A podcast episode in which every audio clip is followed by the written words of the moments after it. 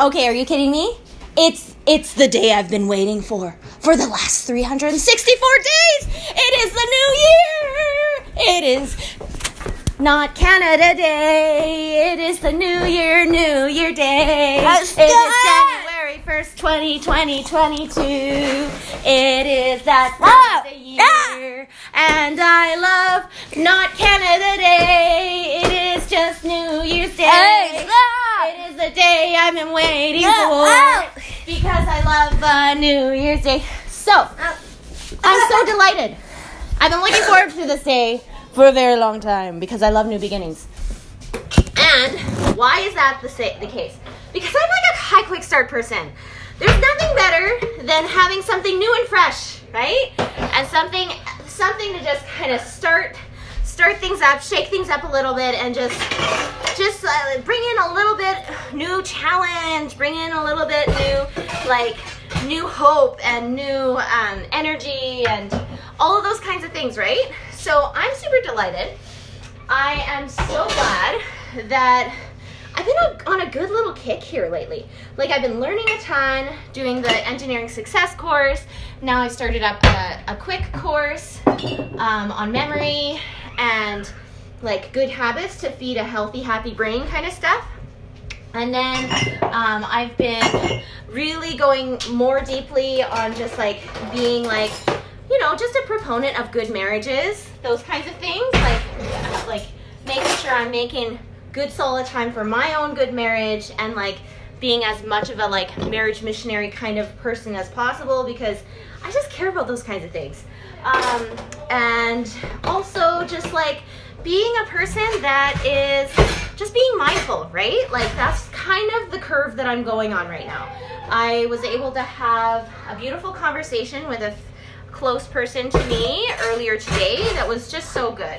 Just so deep, so good.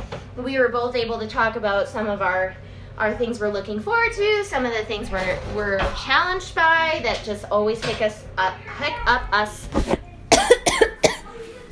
And it was just really good for me to have those conversations. Um, every so often i get into these like little tizzies of like oh i'm doing really good really good really good.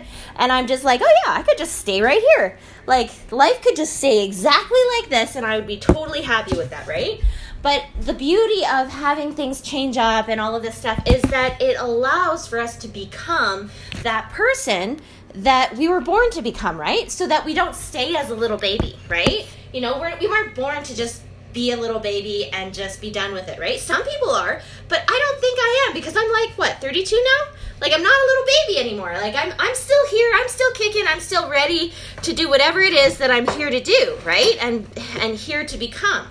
So I always think about that sweet little video of like, you know, C.S. Lewis has this little poem that he says where it's like, you know, you go into that life and you have this cute little cottage and you think you're just cozy and nice. And then after a little while, this carpenter comes by and starts knocking out the walls, knocking out the roof, taking, ripping everything apart. And you're just like, what in the world is going on? I had this beautiful little cottage, I was totally fine. But it's not until the end of the story that you find out, oh, this carpenter had had a vision in mind. They didn't want to keep this as a cute little cottage. They wanted to create a palace, right? And that's kind of this whole idea of where I'm going with this. It's like my word of the year is soaring in self-reliance with the savior.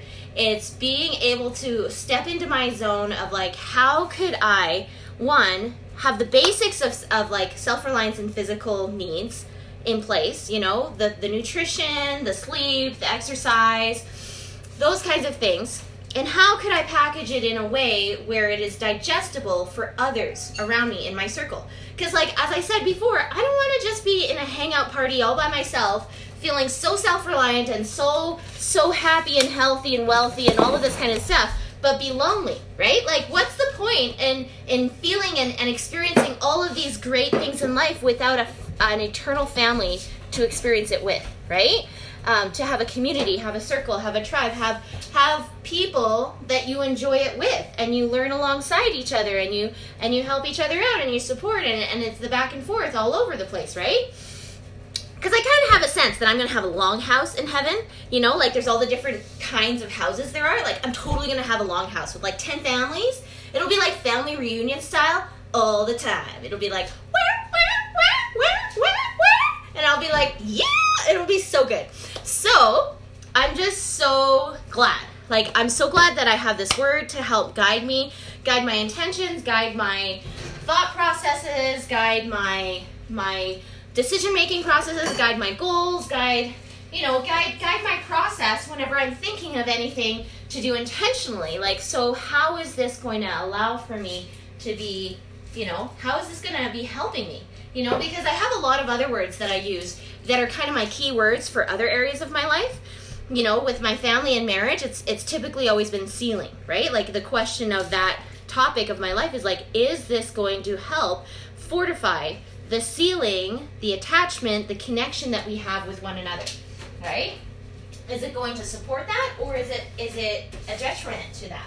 Is it is this decision or choice going to be helpful, or is it going to be hurtful to that attachment, that connection, that sealing, right? So then it's like, okay, this is good. This is so good. Um, so I have soaring, which is kind of like this top notch word that I figured out was just going to be able to work with every good intention that I'll have this year. Um, really didn't work out that way. It's just usually I kind of hum about and then I get the inspiration. Oh, what about this word? And then I'm like, oh yeah, that sounds good. So let's just try it out. So, and then it's not until later on that I'm like, oh no, this is really good. This is a really good word. I really like this word. Like, I don't ever want to not have this word going on, right? So then it's like, yeah, this is going to be the word. Then I find out later why I chose the word. I don't really plan ahead. I'm not really in that kind of a realm of thinking and like functioning yet. But as I've been learning lately, it seems to be quite clear that a part of my soaring this year will have a little bit to do with um, being able to, to get into my life just these tiny little habits that are going to allow for me to feel this extra amount of freedom in energy and in um, progress and success and those kinds of things. Like I just took a course called Engineering Your Success um, through Gregory Van Dice. Then I also did, we're doing the, the Jim Kwik course with memory and and you know like and prior to that i was doing like you know carol tuttle healing center stuff you know getting all those affirmations really beautifully kind of set in. I'm still working on being able to like apply that consistently right? Um, and then you know and then the yoga patterns right? Like the the beautiful yoga practice that i've helped build up in my life for like you know the last year two years three years.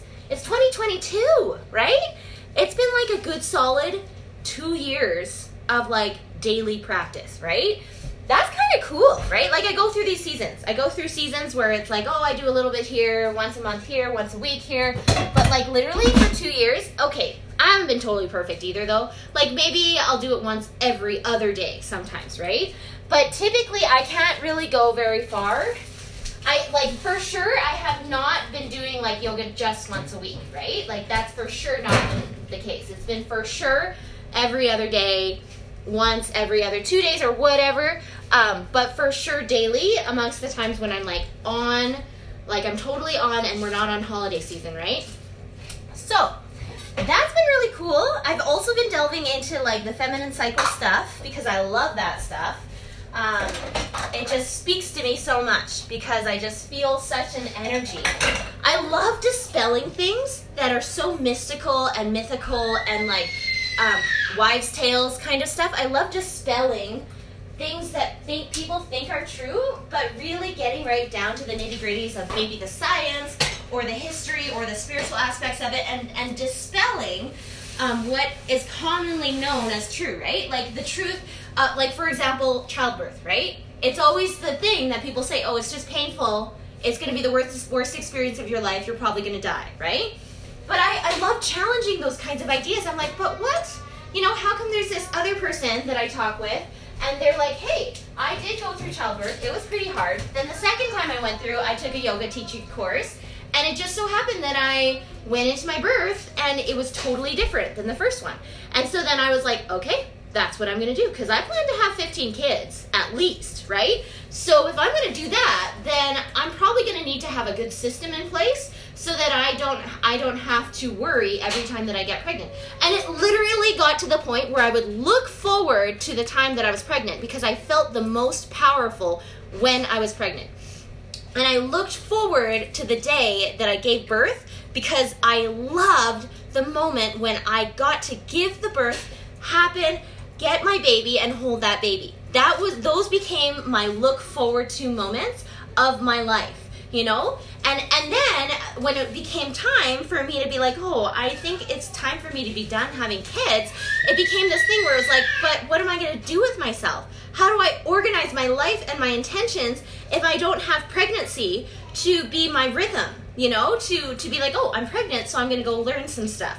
Or oh i'm i'm to have a baby so i'm to like make sure that i take care of all of these kinds of things so i can be prepared for the baby you know? Or you know or or be looking forward to those moments of like you know having you know like just just work being really mindful of taking care of my body while i'm pregnant right? So now i'll kind of transition into say hey so i'm learning about the feminine cycle right? So and how you know instead of like there's some people in the world that they'll label like you know the the week that they're pre they they have their period and the week before they have their period as like this very intense time right? There's the pms kind of culture.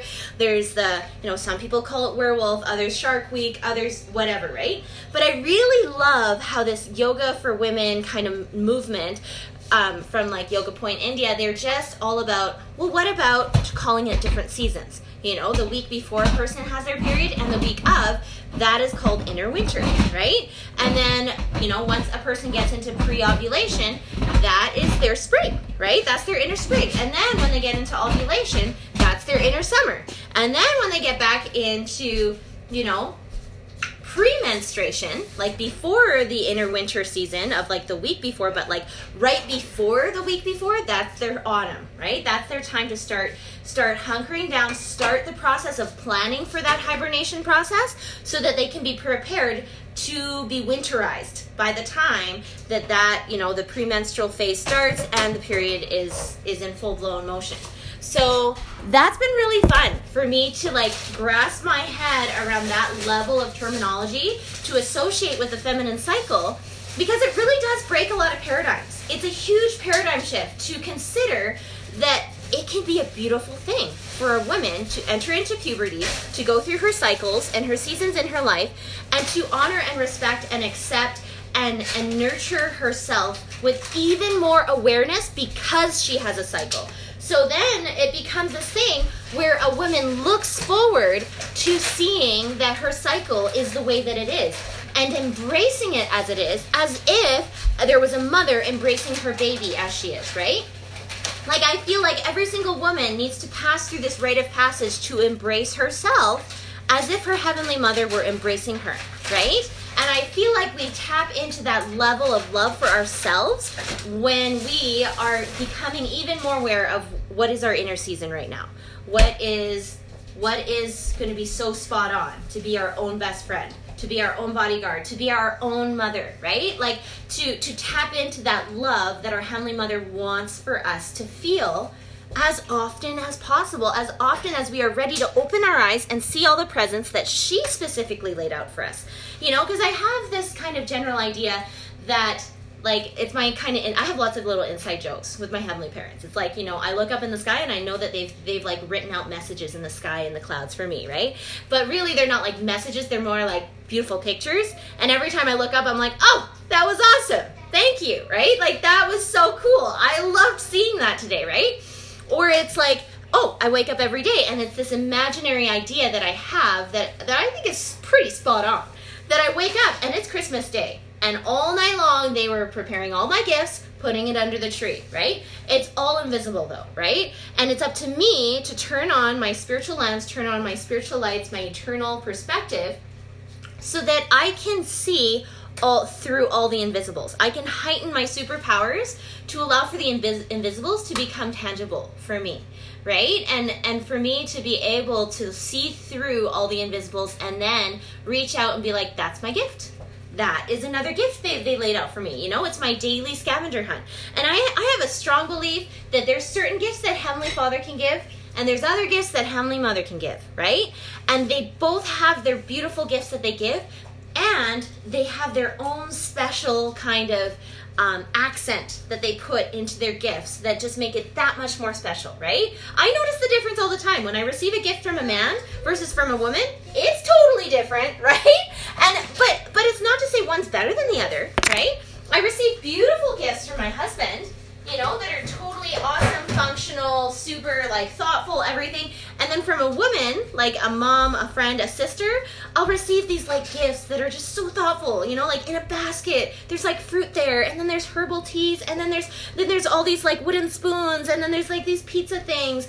And and there's just all these little things, right? All the little things, right? I have a sense that Heavenly Father is in charge of certain things, and then Heavenly Mother is in charge of all the little things that just make life so much better, right? That just make it so it's just like, oh, yeah, right? So that's the kind of thing that I'm talking about here. When a person, a woman is able to tap into their feminine cycle, it's it's being starting the awareness of taking care to become aware of the little things, right? For our own lives, you know, in the same way that Heavenly Mother does it for us all over the place. And it's just up to us to open our eyes and just notice and start engineering our success, right?